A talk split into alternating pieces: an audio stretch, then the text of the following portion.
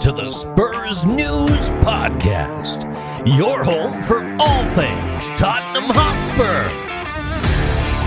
Now, here are your hosts. Hello, everybody, and welcome to a new episode of the Spurs News Podcast. I am Sam. Joining me this week, Matt is away. It's Stepin Stefan. I, I must admit, I prefer super sub, but stepping stuff will work. How's it doing? No, no, no, no, no, no. If you're going to be like that, hang on. Hello, everybody, and welcome to the Spurs News Podcast. I am Sam. Joining me this week, it's the slightly needy super sub Stefan. Hey, buddy, how you doing? Yeah, I'm alright. I feel tired now. I had to do an introduction twice. Knackered. oh. Um, so today uh, we launch a petition uh, from Spurs News. Uh, I think everyone will get involved. Uh, so basically, some decisions didn't go our way the other day. Uh, my understanding of modern football is our club should issue a statement soon. Uh, we as the fans then create a petition now the game replayed. Is that how it works now? I think that's it, isn't it? I, I think that was along those lines, yeah, pretty much. Yeah, so basically, wow, wow, wow, things didn't go our way. yeah, is that it? I, I think that's the general gist. I mean, I was watching several managers give interviews that rhyme with plop, um, and another guy that rhymes with shithead. Uh, sorry, Arteta.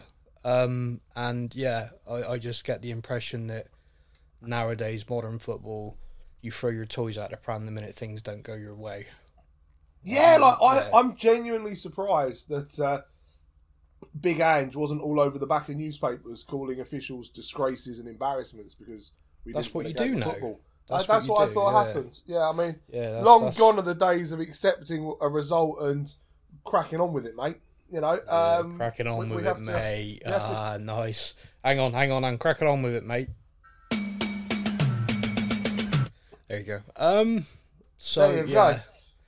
So uh, I've got here um quite a detailed list of things we need to talk about. And it's kind of funny because um I knew Matt was away this week because he, he said to me he was he's away with his wife. They're they're off having a jolly good time, I'm sure. And I said, okay, I'll, I'll get Stefan on the show. So I wrote a kind of basic, these are all the points we're going to cover. Now, I did that before the Chelsea game. And it was kind of like talk about talk about the Chelsea game. And then I was like, okay, we'll do a loan update. We'll do all these different things. And I did this nice little thing. And I thought, God, that's going to be quite a packed show. Oh, that's, that's going to be quite good. And then the Chelsea game happened. And I basically just grabbed that, screwed it up into a little ball and threw it and just wrote bullet points of everything we need to make sure we talk about from that game because there's a lot. Um, Yeah, I mean, there was a few events that happened for sure. One or two things may have occurred. Now, one of the things that I do on this show a lot is I invite f- listeners, fellow Spurs fans, to send in questions and topics they want to hear discussed. I then talk for 30 minutes, and then when I get to that, I go, Oh, yeah, I've already said that. Oh, yeah, I've already answered that. And I always feel crappy about it. so, today, we are going to buck that trend and we're going to do it first. So I've got my bullet points written down of the stuff I want to cover, and if anyone asks questions on any of these bullet points, then they will get there first, rather than me going, "I've answered that. I ain't going to talk about that." Because that Okay. happens too much and I feel bad. So we're going to go to the fan questions first. Now it's time for your comments from our social media.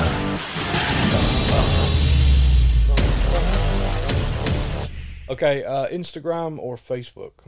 Instagram. the lovely world of Instagram run by the beautiful Laura.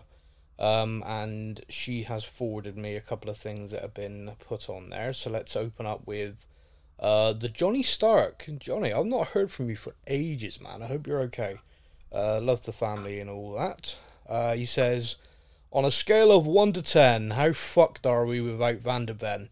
Is there any hope bringing in academy players to fill the void with his pace? Um, on a scale of one to ten, my friend, we're fucked. That's my Yeah. favorite thing. Um. Yeah. Yeah. no, no, you okay? You you just sit in the corner, rock backwards and forwards. I'll answer the question. Um, My thought is we don't know much about this young Ashley Phillips. he may come in and be absolutely sensational, but he's not going to be Van de Ven. Well, no. Um, And I'm a little bit nervous. no, look, the the thing that one of the things that we've all kind of enjoyed at the start of this season is a settled team that has been playing really good football, and at the back we've seen a central defensive partnership form that we're all quite proud of. Going into the Chelsea game, we all felt very good about those two. They really complemented each other. Romero was playing very well, uh, you know, playing on his aggressive edge, and Van de Ven with his pace was able just to mop up with that high line. Uh, Yep. Vicario as the sweeper as well. You know, they, they just really complemented each other, and we were all really pleased with that. Van de Ven's obviously picked up an injury. Um, it looks serious. Um, there are real contradicting reports, which I think goes to show that nobody knows. So initially, um, the sort of rumours were physios were very worried. Uh, he's going to be going for a scan straight away, um, and they're expecting months. Then he was pictured at the training ground, walking around unaided, no strapping or anything, and people went, "Ooh, maybe it's not as bad as everyone first thought." yeah, in my ex- uh, look, this is limited experience of injuries. Okay, him being at training and moving around without you know crutches or anything like that for a hamstring injury is not surprising. You know, the day after or whatever, walking around relatively okay is not you know it's yeah. not It's just going to be a bit sore. Yeah, Well, you know, depending on what it is. I mean, obviously, if it's ripped completely, he's not going to be doing that. But so Yeah. hopefully, it's not as bad as we all feared it would be. But at the same time, when you are a player who relies on his pace like he does, a hamstring injury like this is pretty massive. I mean, we've all seen players never be the same again. just look at Ryan Sessegnon. yeah, Ryan Sessegnon uh, had a couple of amazing breakthrough years as a young player, and since then, his hamstring injury is just his career is stagnant for five years because. Yeah, And we as a club are just like, who? Oh yeah, I forgot he was even at the club, which is awful. there's a guy called. Ryan on our paycheck. We need to find Yeah. him. Yeah, Yeah, imagine how Daniel Levy feels about that. So, uh, Mr. Stark, I do believe that um, Ashley Phillips was withdrawn from the under 21 squad in the week. I believe we will see him start alongside Eric Dier. I think he was pulled from the under 21 squad to train together, to work together for this week. He is he is quite a rapid young man. You know, he's not Van de Ven, but uh, very few people in the world are. Um, but uh, we're going to play the same way. it's not, it's not changing. If if with nine men on the field, Højbjerg and Dier as makeshift centre halves, we were still playing a high line. You can bet your ass we're going to be playing it with Phillips. So yeah. um, we're certainly not going to change. It's the way we play, mate. Um, yeah, on a scale of one to ten, how fucked are we? I, I don't know. Uh, we'll have to wait and see. The next, the next one is from Island Brother. Now, Island Brother, typically you have your own theme on this show. Unfortunately, I've not loaded it into the desk today. Sorry. So, just just sit back, close your eyes, and imagine you're hearing it right now, and it's, it's your theme. Uh, but Island Brother says, I know we are supposed to hate Arsenal more than Chelsea, but I don't. The, the bribing their way into the league, moving in next door, Judas, Lasagna Gate, more success, I get all of it, but personally, in the last 15 years, Chelsea have injured me more. The sport washing, the racist incidents, Torres remembering how to kick a football to get them to a final, which winning meant we had no Champions League football for us. Hazard getting off his cheese and gravy thrown to equalise in the Battle of the Bridge, and now Pochettino with his Blue Army. That being said, the damage is already done. We move forward. The question is a bit late, but do you have any insider info on the court case Spurs lost and how the regeneration scheme proposed may affect Tottenham? Keep up the great work. Okay. Um, the court case Spurs lost. I think you're relating to the planning. Um, so yeah, so so there's a redevelopment scheme, um, N17, which Tottenham have been trying to vary and change and stuff. T- to be honest with you, uh, this is actually kind of my area. This is kind of what I do um, in, in my professional life. I I wouldn't read too much into that massively. Um, typically with stuff like this, you try to get more than you ever actually really want because you want them to knock you down, if that makes sense. So like okay, here's an area I'm going to build 10 houses. I'm going to apply for 20. They're going to go, oh, you can never put 20 in there. Oh, we'll only give you half of that. And you go, oh, okay. Um, so I think what Tottenham have tried to do via their planning consultancy people is sort of go to the nth degree and really push it to try and get as much as they possibly can. Um, and then it just get bartered and negotiated, and eventually it it, it it'll come through. Um, the real estate side of Tottenham, um, the main reason why it's of note to us as football fans is that part of the commitment the club has or they've they've given is that everything that the club has and makes is going back into the football side. Now, basically, all the events and stuff the stadium hosts pay down the stadium debt and that's the idea. And once the stadium debt is cleared and Tottenham Hotspur owns that stadium and all that land outright, all of that money from all the events and everything becomes club generated income. And that's why we are a financial behemoth, really. We are. I mean, it's ridiculous. The, the job that Daniel Levy and co have done in that regard is insane.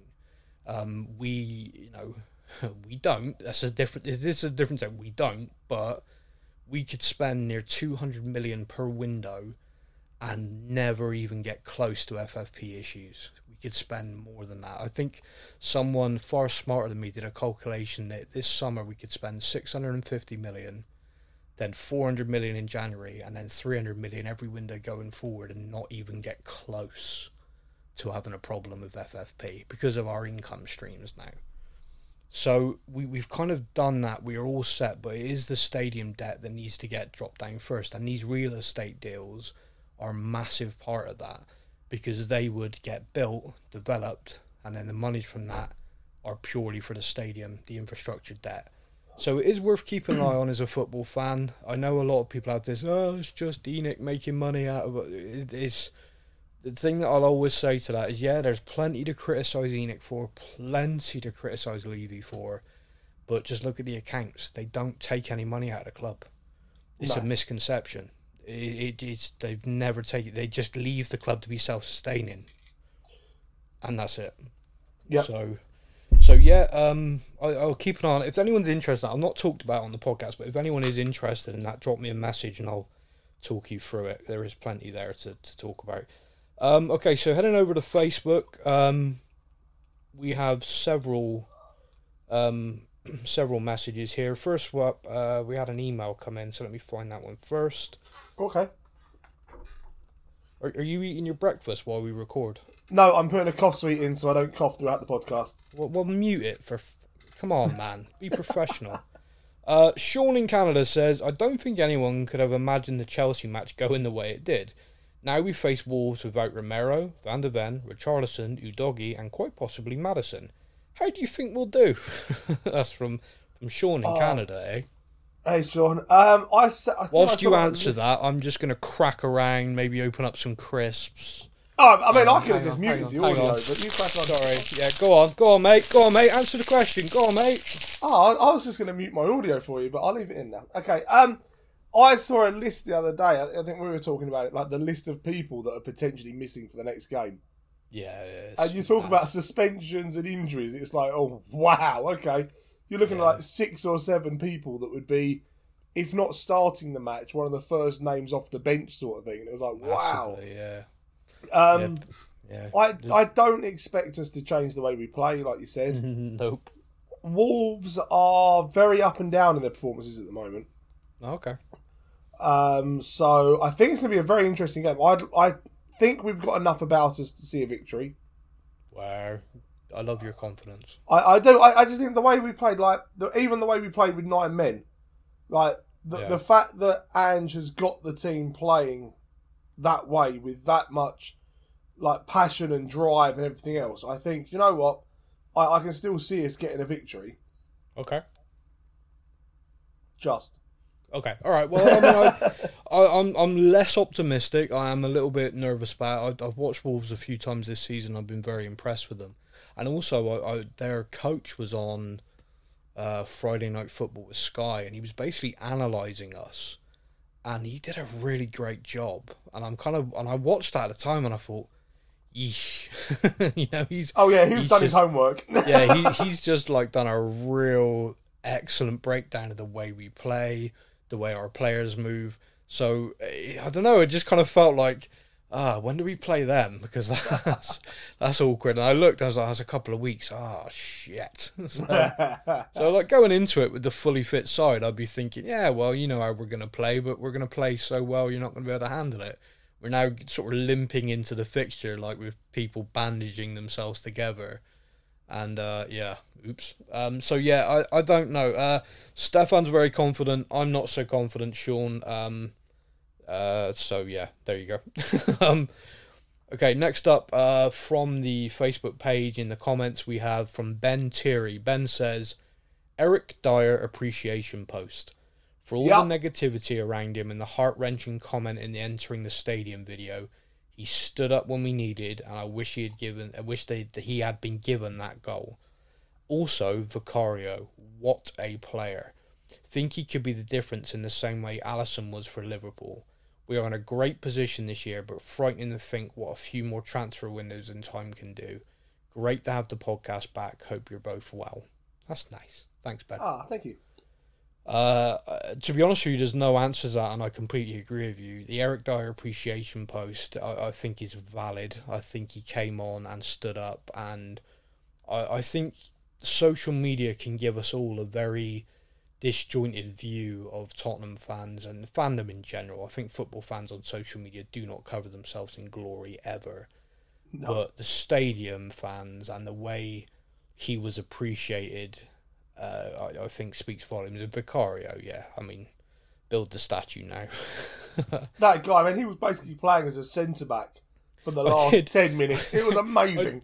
I, I, did see yesterday someone said, "Oh, Lloris is at training. Put him in goal and let Vicario start alongside um, alongside Dier." oh, mate, do you know what? It really worked. Uh, Tom Perk says, "I'm not a religious person at all. By the way, when I read stuff like that and I'm reading it out on a podcast, I gen- my butthole puckers up a bit. I worry because I'm like, I've not read these in advance, and I kind of have this. Oh, this is when I this is when my podcasting career ends. this is how it ends. Okay, thanks, Tom. Tom says, I'm not a religious person at all, but is Big Ange the second coming of the Messiah? Also, how good a keeper do we have in Vicario? Wow, just wow. Um, is Big Ange the Messiah? No, he's a very naughty boy. uh, that's a niche joke. Wonder how many people yeah. get that. Let me know.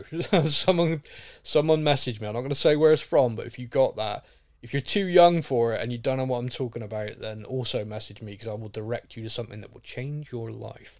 uh, the next question is uh, from Clint Pierman. Piermain. Sorry, Clint. I'm probably butchering that. It's yeah, my bad.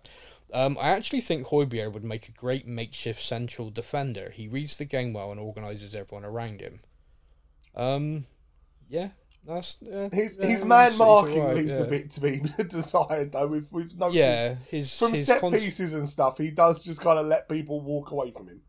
Yeah, um, that's that's been one of my biggest pet peeves of his. But I gotta be honest with you, he came on like Dier and played like a man possessed. Do you know what? I I know I messaged you, Sam. So I have been a big person in the the camp of Højbjerg can leave.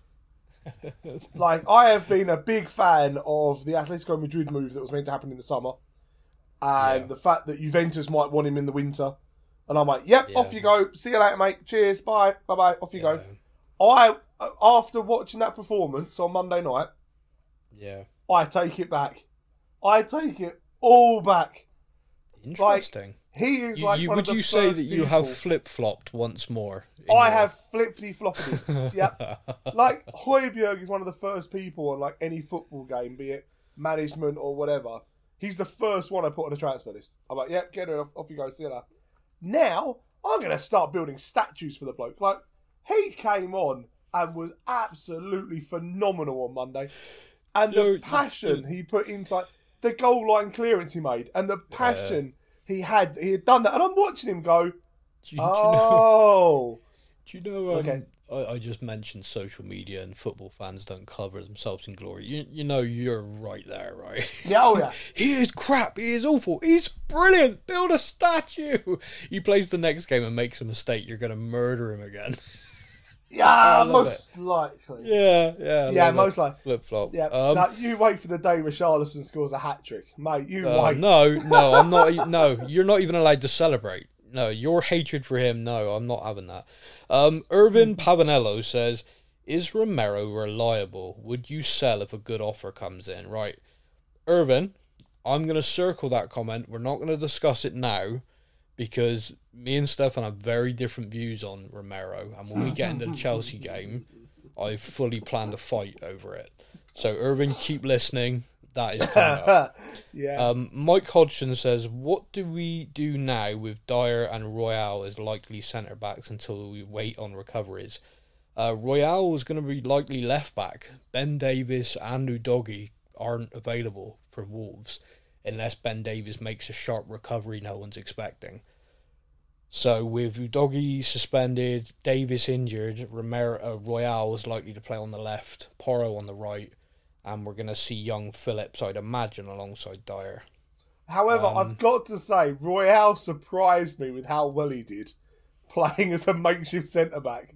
Like when I Yeah. saw him stood there in the middle of the pitch, I'm kind of there going, "Oh my god, oh this Yeah. is this is it, this is the end. Here we go." And then he made like a couple of well good tackles and blocks, and I was like, "Oh yeah, Royal's the Yeah. right back that can defend." I remember now. hey, Porro can defend. You, you. Um, Matthew Fleming says, not a question, but I wanted to share a thought. In your podcast interview with Micky Hazard some time ago, he mentioned that in the European final there was a penalty miss, but after that the Spurs fans were singing the player's name. After the third goal on Monday, the crowd at the lane sang even louder. For me, that was hugely significant in this day and age for the supporters to be supporting the team like that to that level. It made me so proud to be part of this family. Uh, Matthew, I'm so glad you brought that up because that genuinely um, came straight to me what Micky said. Uh, for anyone who missed that interview, you can go back and find it in our archive, but it was really interesting. It's a very Um, good interview. Very good. He was, um, yeah, uh, so basically it was the UEFA Cup. Um, Tottenham did go on to win it, but it was a penalty shootout. And when the player missed, the Spurs fans sang his name as he came back. And what Micky talks about with that, he said, is every player who was waiting to take a penalty, he said we were like taller. Because we knew that even if we went up and missed, this crowd, these fans, they had us. They were supporting us. And he said, and it made everyone like go up. He said, and we and we won that shootout. Keeper made an amazing save, and we we took our next chances and, and we won. And he put it down to that moment. He really put it down to everyone felt together, and there was this amazing, incredible feeling where I think what the fans said to this squad in a unanimous voice, and it was incredible, was if you put this much effort in, we will never desert you, regardless of the score. yeah, Like, we can much. lose games, but you have worked your asses off. Every player on that pitch. And the fact they went 3 1 up, and whilst they were celebrating, the stadium just became a noise of Tottenham. Like to the point, of, there's um, a guy I know who is a Chelsea fan who was there, and he actually said to me, he said, We were drowned out. He said, and it was kind of awesome. He said, like, we were celebrating, and then we couldn't even hear ourselves over the Tottenham fans singing and applauding Yeah. their players. And I was like, yeah, that it, it was a real moment. It was a real, um, you know, like uh, it, it came across on the TV. Like all you could hear was "Come on, you Spurs," and it was like we've just conceded a third goal. That's it. It's game over. yeah, And all you can hear is the pretty like the Tottenham fans were stood up applauding, singing. And I was like, I have never witnessed that before. no, no, there were several journalists who, who basically said that like the goal went in, and then they saw Tottenham fans all around them stand up, and their initial reaction was they're leaving, Hmm. and they just started applauding. they were just applauding the players and everything they'd done because even down to nine men, they didn't stop. And to be honest with you, with nine men, we could have equalised. We had If- the chances. I mean, if, if you look like, at the right fact there. that um, Eric Dier was technically onside Yeah. because the ball came off of Thiago Silva's head, yeah, yeah, yeah, um, we equalised. Son, a little bit more power or a little bit more into Yeah. the corner. Son has equalised literally seconds before with nine men. Yeah, Um, yeah. yeah. it was just. Oh yeah, of course, Bentancur's header. yeah. You know, I there, mean, there they- was there three there were the moments. chances. Yeah, there there were the real chances there that we could have equalised. And do you know what? If we'd equalised, I wouldn't. I don't think we'd have stopped. I think No. we wouldn't have suddenly got. I think we'd have kept going, which is mad, but so brilliant. And every fan in there, it, like it didn't matter. Like it was the ninety fourth minute and ninety seventh minute. They added three and four, and it was like it doesn't matter when you Yeah. consider how many delays. How late into the night that was, and we were and we lost the game four one. That stadium didn't empty no, they stayed because they needed to show that team and all the players on that pitch you do this and we got you. And and it was it was big. That that was Kulusevski um gave an interview afterwards and he and he basically said almost echoed what Micky Hazard had said to me in that interview about that night. And he just said it was incredible. He said like some things go beyond football support. You know, it was just amazing, and you said it made me and made everyone want to run more, fight more, and and uh, just that connection now, that squad. If they can just channel that, you know, I, I think we're on to something really special at the moment. And when you think about how toxic that stadium was last season, uh, literally four months ago. yeah, five, four or five just- months ago, it was horrific to be in the stadium, and now you're losing four one, and you're doing appreciation laps because the Yeah. fans are giving it everything ten Yeah. minutes after the full whistle. Yeah, it The difference. Yeah, it is, yeah, it's something special. Um, so James Campbell says, "Was that the craziest match you've ever seen?" Yeah, it's up there. Mm-hmm. It is up there for me. Um, Martios says, "Do we get um, do we go with a makeshift centre back in Pierre Emile Højbjerg or Royal?" From what I hear from people close to the club, Alfie Dorrington's impressing more than Ashley Phillips at the moment. Um, uh, Marty, like with anything, I, I think depending on who you speak to and what day it is, you'll hear different. Um, Dorrington is a kid who's come through the academy. Phillips is someone we've signed. If you speak to someone who's in the youth coaching setup, Dorrington's the, the second coming. If you speak to someone who's part of the scouting team, they'll tell you that Ashley Phillips is brilliant and he's one for the future. Um, All depends on what side of what player you kind of in, have. in yeah. essence, yeah. um, uh, you know, we signed this guy. He's the best. We coached this kid. He's the best. Um, so yeah, I, it's something I've learned quite. You know, because there's, there's a few people I speak to, and I now have to kind of go. Okay, knowing what you do at the club, I'm just gonna take. I'm just gonna calm that down a little bit. Um, for me personally, and I watch a lot of the academy stuff, and, and I pay close attention to it. Um, I, I don't get to watch stuff live anymore. I will say that uh, Spurs play has been a real blessing to me in that regard because I do miss having the ability and the, the money and the time to go and do that like I did years ago. Oh, back in the day, Good old less, days. less responsibilities. um, it's like, oh, what are you doing? I'm going to watch some random under 18s game in Reading. it's like, Yeah. okay, Oh, okay. Yeah. yeah, yeah. I had no one to report to. It was wonderful. Um, but yeah, so it just kind of, um, yeah, you got to try and tailor it a little bit. But uh, the, to be honest with you, the pair of them for the under twenty ones have looked great together. Like, like they look like they've come through the entire academy playing together, which is a real compliment to, to Phillips for stepping in, and Yeah. a real compliment to, to Alfie Dorrington for the way he's performing as well. Based on the under 21 squad, it would appear that Phillips has got the nod. Um, I think perhaps because he has got that slight and it is slightly more first team experience and he does train with the first team on a regular basis.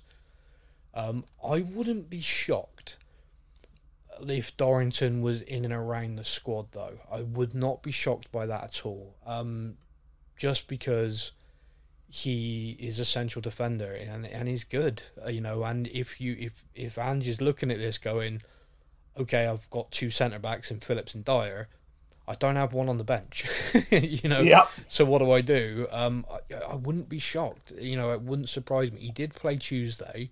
but he's a young lad. Playing Tuesday and then potentially again on Saturday ain't going to be no thing for him if he starts on the bench. So don't be overly shocked if you see that. Um, at the same time, I again I wouldn't be overly shocked if we didn't name a central defender and just have a plan in mind of Højbjerg or someone stepping in if they have to. You know, plan plan for the best, no injuries, no sending offs, but prepare Yeah. for the worst just in case. Um, yeah, it's, it's kind of a mad one, but yeah. Uh, so that is all of the comments and all of the questions from everyone on Facebook and Instagram. Big thank you to everybody for sending them in. Um, we do have the game to talk about, which is Tottenham one, Chelsea four. Yes. Man, is that a mislead, misleading scoreline? But you know those things happen. yeah, so my first talking point for us, and we are going to go from one by one yep, is Destiny Udogie. Um, Destiny Udogie got a yellow card earlier in the game and then got a second yellow and was sent off. For me personally, the first yellow, I think he is very lucky that that wasn't red. Yes, And I think that if that was, I mean, it has happened against us and players haven't even been booked. I, I think there is a real strange thing where, yeah, but he didn't hit him. You know, he didn't actually break his leg. yeah. Yeah, it's he a went strange- in it two footed two off the footed ground. off, yeah, two footed off the ground, Yeah. studs up. Yeah. Uh, you look at that, and nine times out of ten, you'd go, "That's a red card." That was It- If that player he did that to dropped, it was Raheem Sterling. If Raheem Sterling drops, he's sent off. Like he just, but Raheem managed to hurdle it, and therefore he just got booked. Like oh, it was over aggressive. Now what's interesting to me is that VAR did look at that, and this is where VAR for me is so flawed, is so wrong, because VAR this clear and obvious error bullshit. If you are a referee and you're fully qualified referee, and you Yeah. are running around on a pitch and you see that challenge in real time, it was fast. Yeah. And you've looked at it and gone, "Oh, that's a booking," because you know he was charging the ball down. No one's got it. You know, it's just a booking. Oi, calm down, kid. But you're getting booked for that. Then that referee on the decision has made that decision. When they look at that on the replay, they've gone, he's off the ground, he's two footed. If he does make contact, he's going to break someone's leg. So therefore, that's dangerous. Yep. Now I know I'm arguing this as a Tottenham fan, but he should have been sent off. VAR should have said no. That's no. We've looked at that. That's red. This Yep. whole clear and obvious bullshit basically is oh I don't want to overrule my mate. You only gave him a yellow because next week he'll be on VAR and I'll be doing it. And I don't want to be made to look like a dick. Yeah, I, I It think that is one of the major problems. VAR should be a completely separate entity. You shouldn't have a referee on a Saturday who's then doing VAR on a Sunday, and then a linesman on a Tuesday, and back to VAR on a Thursday to be a referee on a Saturday. It, it's Yeah. too linked together. No, it should be a completely separate body of people who shouldn't give a damn if they've just made the referee on the pitch look an absolute fool because they've Do called we, him back. um, do we do we both agree on Udogie though that he should have seen red there and therefore no complaints over He should have seen- a second yellow. He should have seen red for the first tackle. The Yeah. complaint I have is actually the other 10 people on the pitch that no one went up to him, grabbed him by the collar, and went, Listen, kid, do that again, you're off, and we're in trouble. Calm yourself down, get into the game. And I think we kind of a bit failed him there because he's, he's a young kid still. Yeah. Like, he plays so well, you forget how young he is. He's brand Yeah. new to the league, and this is his first game against Chelsea, which, as the, the people on Instagram said, I think the Chelsea games the players get more fired up for than the Arsenal games. Yeah. And I think the fact that no one just kind of went up to him and said, "Listen, calm it down. We need you on the pitch." Well, no one that We we, can't no, afford one that we saw. We didn't see it happen, no. Someone might have tried. Um, I But did see someone pumped. say, you know, as a defender, his vice captain's Romero. So what chance did he have? Um, I, I, uh, but but my point on this is, he saw red in that game. I, Yeah. I got no, I got no qualms with that. It was, he should have seen red for the challenge. It was two yellows for me. So yeah, Yeah. he got sent off. Um, like you said, my my only thing is someone. And I, see, for me, I think Ange possibly would have hooked him, if not for Romero being sent off. I, Yeah. I, I think he was then in this position of, oh crap, you know, I, I need to adjust this. Half time, go on, kid, chill. And then, but unfortunately, you know, that's not how football works. And you, you get watch- back out there. You watch his reaction as he's walking off the pitch afterwards, and he's hitting himself on the side of the head like you idiot. You know, like when you think, "Oh, you're such an idiot," when you hit yourself, like, "Oh, come on," Yeah. you know that was stupid, and you could see he was doing it himself. Like he knew it was a silly tackle. It happens, and, and that's Um, what I mean. I, He I was got, laying on the floor afterwards, and you could tell he was laying there because he knew. yeah, he knew what as soon as he sat up, that was a red card, and he's like, "Oh, Yeah. what have I done? What have I done?" Look, it, Yeah. it, it happens. I, I I'm not gonna you know I'm not gonna destroy the kid over it. Um, I hopefully he learns. Um, but yeah, I mean it, it's just one of those things that unfortunately it happened in a game when things were already you know going with A bit ropey, yeah. So um, the one where I feel like we're, we're about to really throw down. Um, so so Cuti Romero. Um, you have never liked him. You have always had an issue with him around his discipline. Um, And- I have always been of the opinion that he is a player who plays on that aggressive line, and if you try and take that away from him, you're going to lose a lot of the good. Although I know he crosses the line, uh, I feel like if you eliminate that, you eliminate a lot of what he is as a player. Yeah. Um, so just focusing on him. So before he did see red, he kicked out at a player. Yes. When he did that, I immediately thought, that's a red. And the reason why I thought that is because in my life watching football, since David Beckham did it and got sent off, I've always viewed that as that you're just not allowed to do it. Yep. It's a red card. What was interesting to me was that I then hear via VAR said, "Oh, it was petulant, not aggressive." Huh? Uh, Sorry, is that a thing? When did that become a thing? Like that to me is the same as Udogie's first tackle. Oh, he didn't hit him, so don't worry about it. If if Is that- Romero it had swung and me. no, no, I completely agree. If Romero had swung his leg round and Yeah. hit him in the ankle or something, then oh, that's aggressive, send him off. But because he didn't really manage to kick him, it was more of a swing of a leg.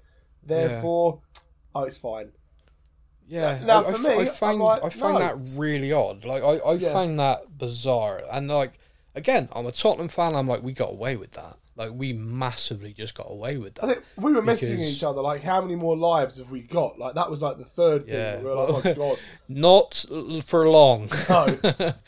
Um. So the so so that we're, we're agreed on that. Uh, to be Yeah. honest, you like you, doggy. We're both agreed that for that first incident, he, he probably should have seen red. I mean, that And I genuinely believe he saw red because of that incident.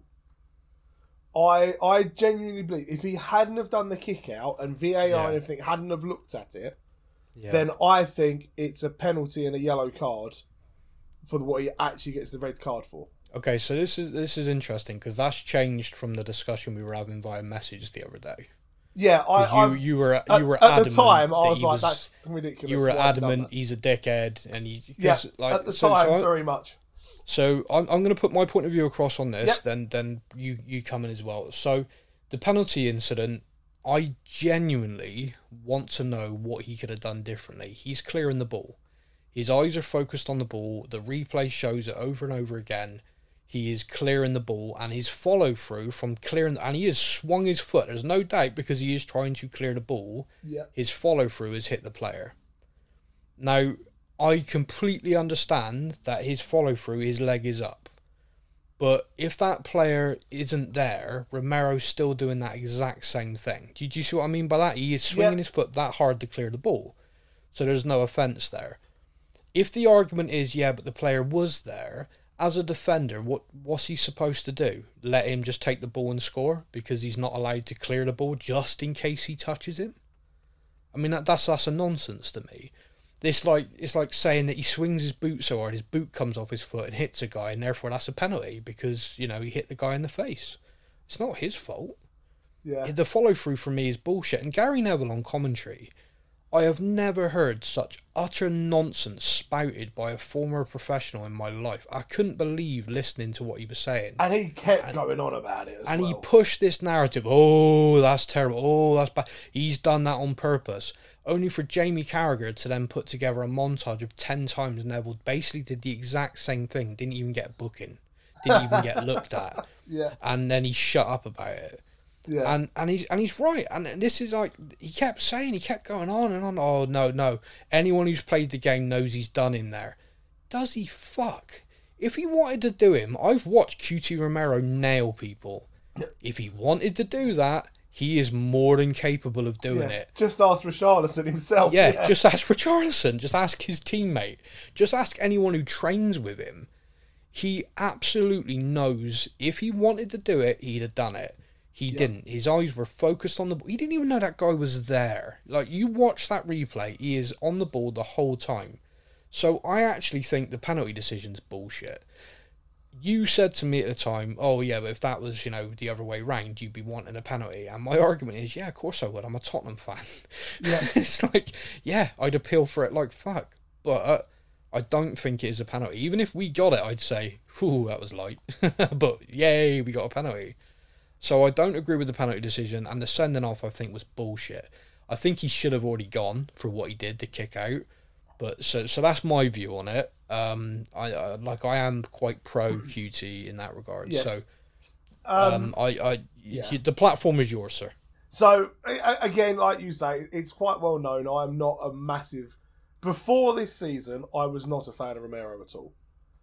Um, the first game I saw him play live, uh, I was at the stadium, and the one of the things that kind of stuck out to me was he was in our box, and a def- uh, one of their attackers swung at the ball, missed Romero completely, and he went down like he'd been shot and rolled around. And instantly, I was like, "Nah, you're not my sort of player already."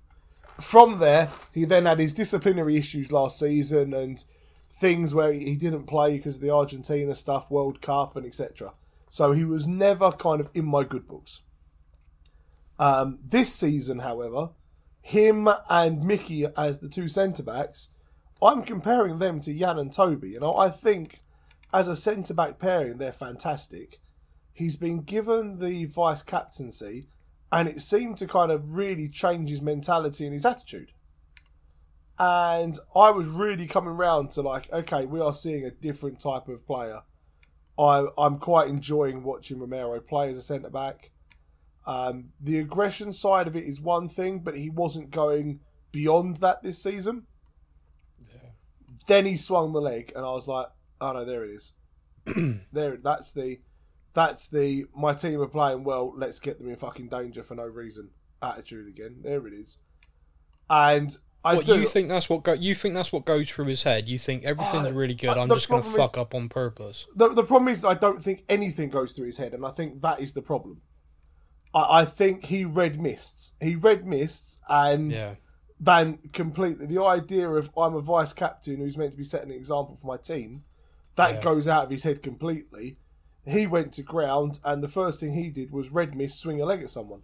Now, anybody who knows football knows, like the two things you can't do: you can't swing a leg at someone, and you can't put your hand in someone's face Yeah. we we all know as football fans and as footballers, you know, you do either of those two, you're being sent off. Except for in this game. In this appear. game, apparently, it didn't. Neither happened, which was very strange. Um, I think there's a picture of Sarr with his hand round Colwill's throat, didn't get a card. Reece James elbowed Udogie in the face, nothing. Yeah. Uh, very strange game of football. Um, Yeah. But I do. When I saw the penalty, first time round, when I saw the penalty, I was like, for fuck's sake, he's done it again. What is he fucking doing?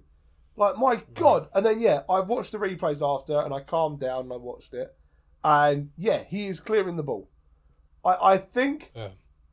I, I personally think he left a little bit in there. Um, but mainly he's clearing the ball. I Where, where could his think, where could his when you say he left a little bit in there like genuine question now I I not I never played the game of football really to any sort of level I played at school with friends Yeah. so maybe I'm being really naive there where can his foot go after Um, clearing it's not ball? so much where his foot goes. It's it's the difference of if if you kick something, your foot bounces back straight away. His foot doesn't What? bounce back straight away, and I kind of felt like Sorry, hang on. His left his foot boot in bounces back. Right. So if he's he's gone through the ball, and Yeah. he's then hit the the And player's his, and his leg, and he's His so he's foot kicked goes through. through. Yeah. So your foot carries on Yeah. going. When it hit the guy's shin, Yeah. it just for me, his foot kind of stays there for too long. Oh, for fuck's There's no sake. pulling it. Back. No, I'm being serious. I'm being serious. Like he leaves his boot. I think they say leaving the boot in, or whatever they say. Like there's no effort there whatsoever to get that boot out of the way. Which again, I think is just that that over aggressive streak in Romero. But Right. taking that away from it, I still believe that is a yellow card if he hadn't have already kicked out in the game. I think he's given he's given VAR uh, the like a target on his back by what he had done earlier.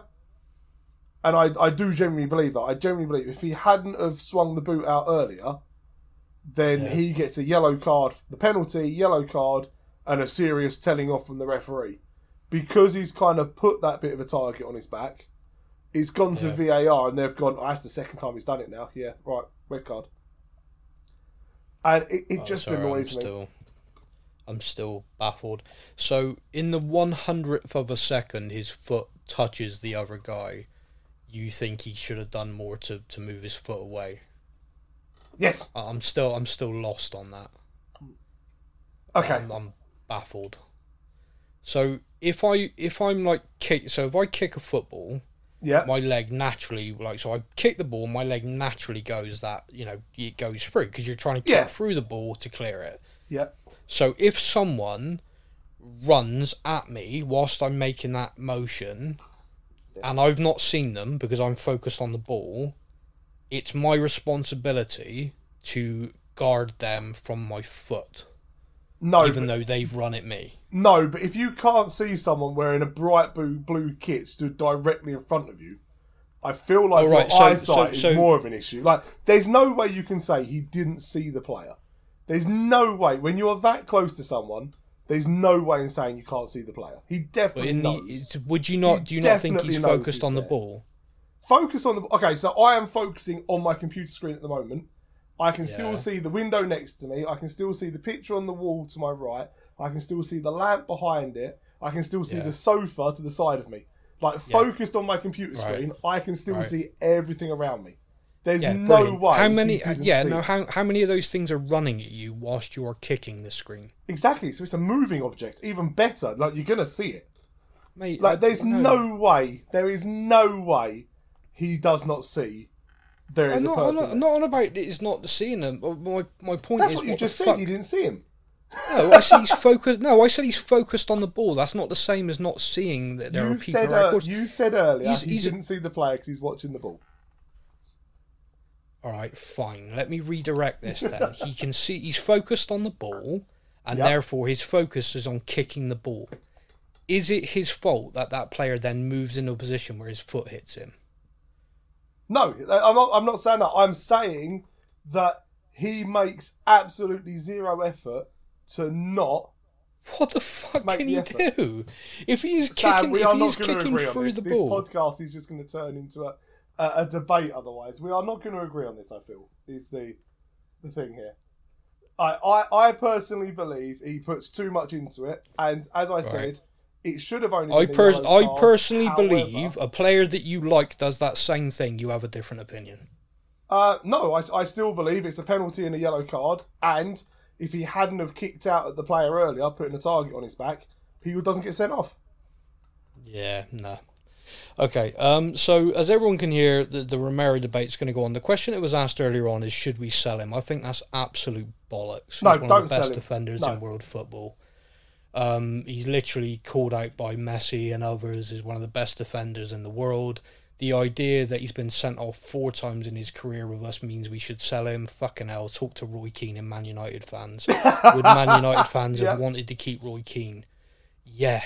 Um, so I, I, the fact that people are even talking about that, I think, just shows how fucking far the game's gone. I think it's ridiculous.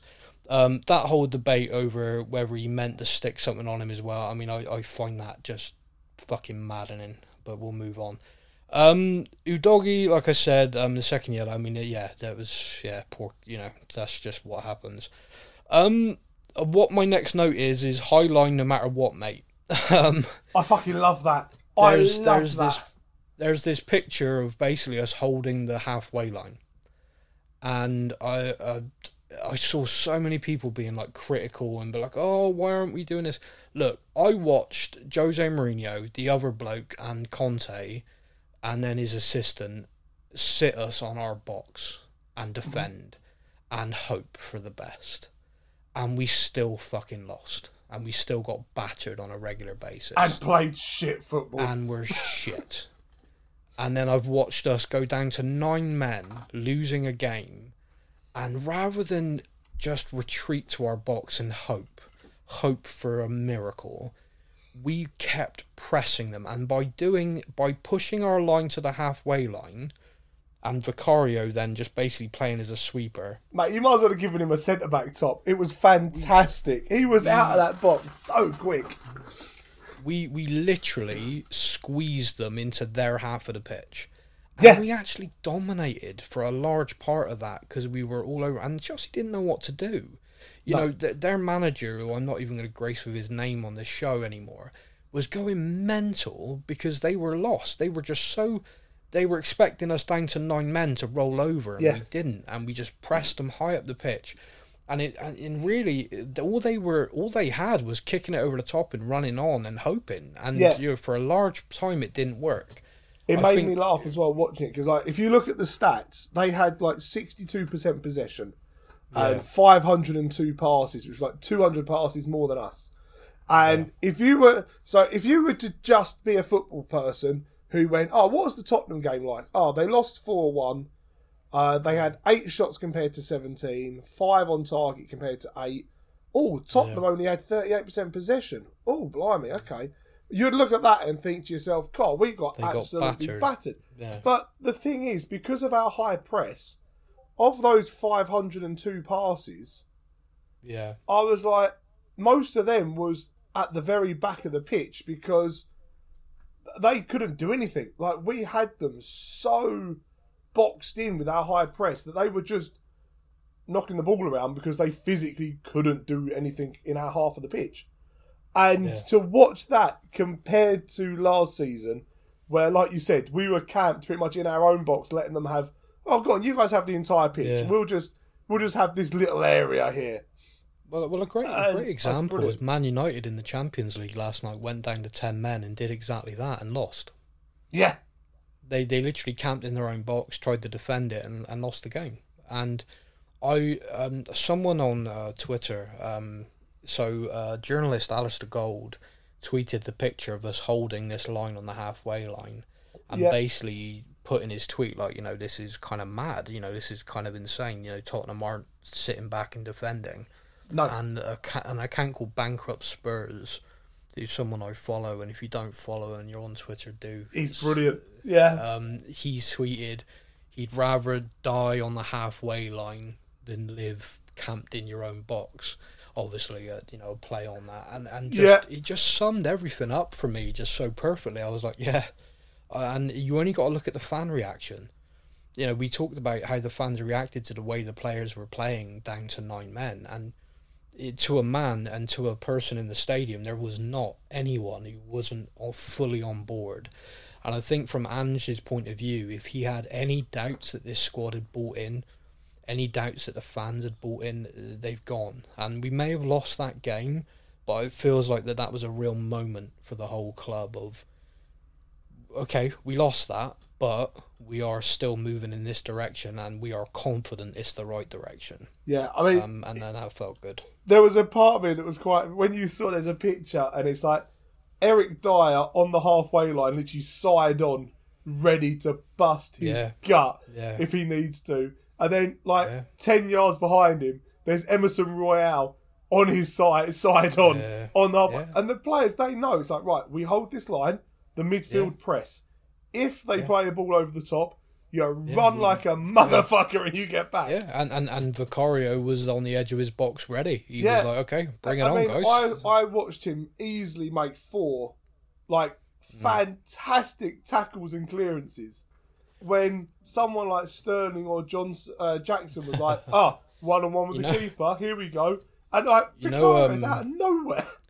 You know, uh, I I talked a little bit about flip flop fans. Oh, mate, that and- first game and of pre-season, him coming out the box scared the shit out of me. So, so let me let me just clarify. What was Vicario doing in that game that you hated? Oh, in that first pre-season game, he came running out of his box, headed the ball, headed the ball out of play, and I was like, "What are you doing? You're a goalkeeper. What the?"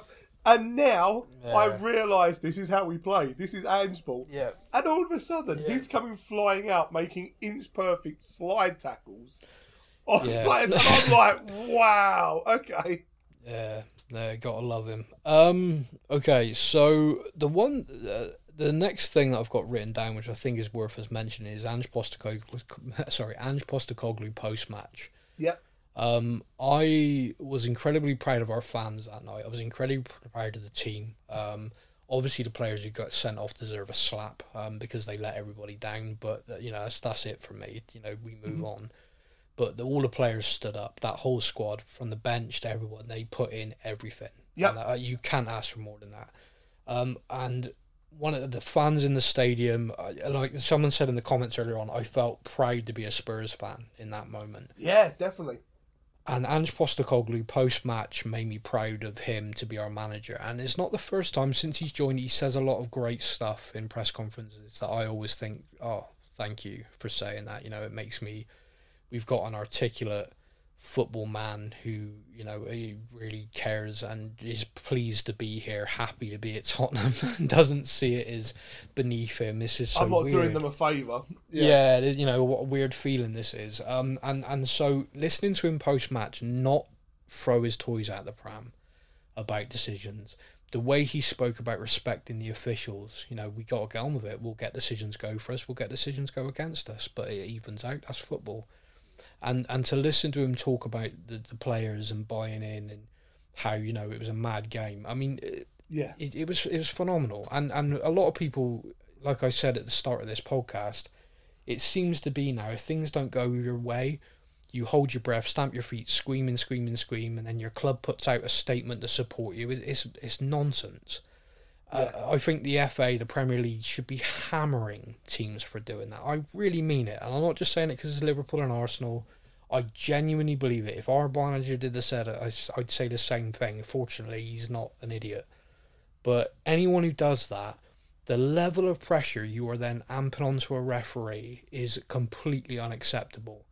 You saw that English referee get hammered with his partner trying to get on a train not that long ago. Yep. And fans like getting in his face, screaming at him, and his. I mean, that's disgusting. Whether whether whether a referee, whether you rate him or not, or anything like that, it should never go beyond, you know, the the game. Like, oh, that fucking ref was crap today. Boom, that's it. The ref had a bad day. Bang, move on.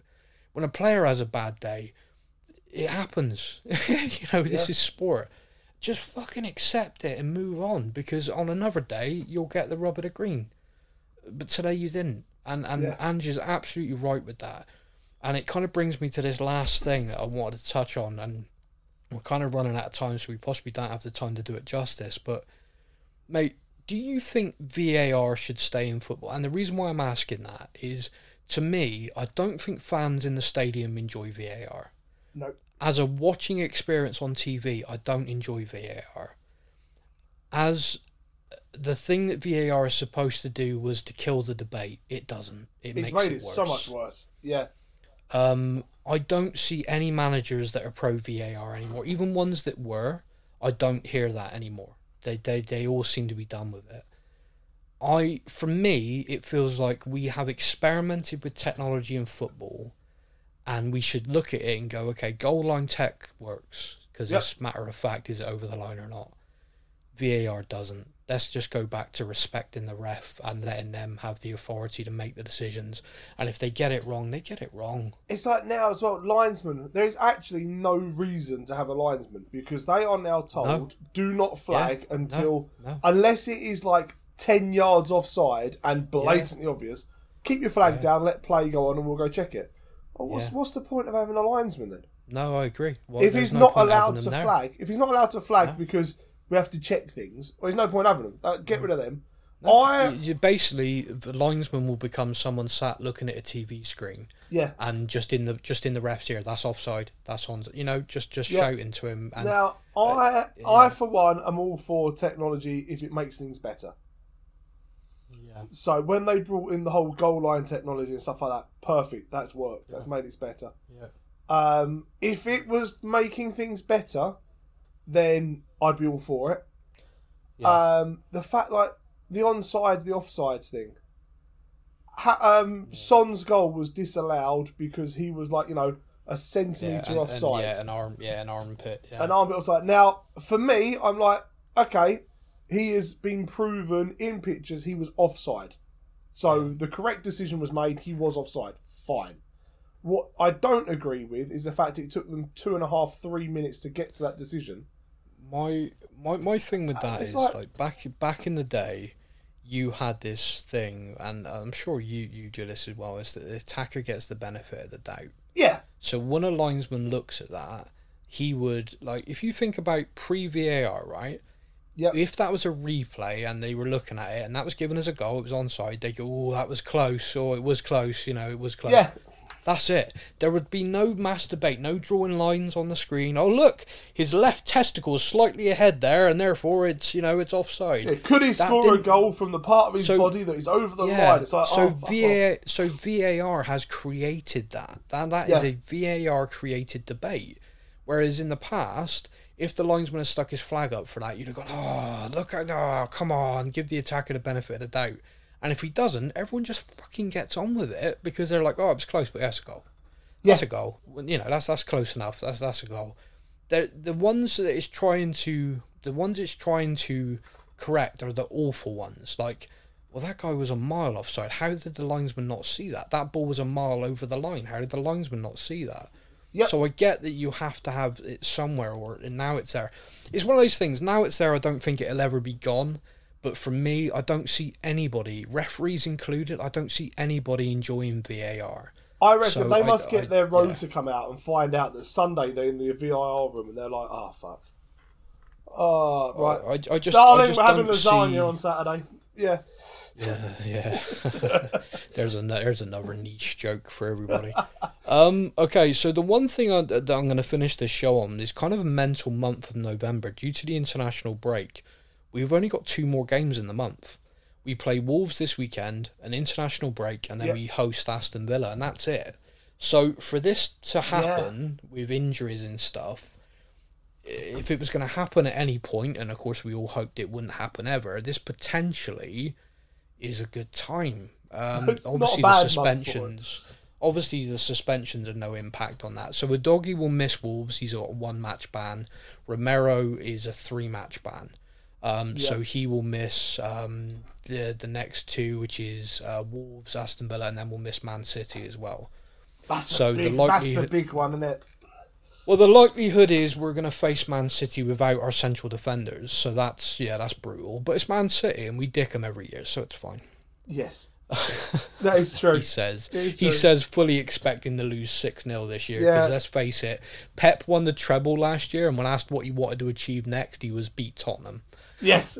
That I think that kind of shows where his head's at. We are living rent free. I, I kind of feel like there's a training centre at Man City just with like a picture of Tottenham on the wall. It's like every day you focus, we will beat everybody else but them, them this season. um, so yeah, that's a worry, but uh, this is what it is. Uh, we are where we are. But yeah, mate, that's all my notes. Was there anything else you wanted to Um, chat about before we finish? The only thing you mentioned, um, Big Ange post match. Yeah, He was asked by a journalist in the pre-match, uh, post-match stuff, and it was you went down to ten men, but you kept playing the same way.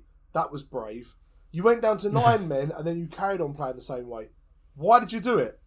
And his re- his response just made me fall in love with the man even more. He purely responded with, "It's the way we play, mate." yeah. And I was like, yes, yes, Yeah. it is. Fuck Yeah, it. We'll it, go down to six t-shirt. men. I don't care. Halfway line, fucking press. Yes. Yeah, yeah. That's so it. I That's, now um, want I now want a baseball cap with just the way we play, mate. Yeah, That's they, they probably exist. they they uh, they're probably already available somewhere. Um, that's just the way we play, mate. Um, okay, so uh, massive thank you for you for super subbing, stepping in. Thanks, mate. No worries. Um, uh, who knows who will be here next week? It's it's a, a mix and it's a mystery for all. um, but yes, Spurs News podcast will be back next week where we were discussing the Wolves game. We will then take a break for the international break and obviously be back to then discuss the Villa game. So, massive thank you to everyone for continuing to listen. I hope you've enjoyed the show this week. Um, despite the result, I still feel very enthusiastic about all things Tottenham. I hope everyone else does as well. Uh, but yeah, until then, everybody, you all take care. Come on, you Spurs. Thank you for listening to the Spurs News Podcast. We hope that you enjoyed the show. Stay up to date with all things Tottenham. Follow us on social media. All links are in the podcast description.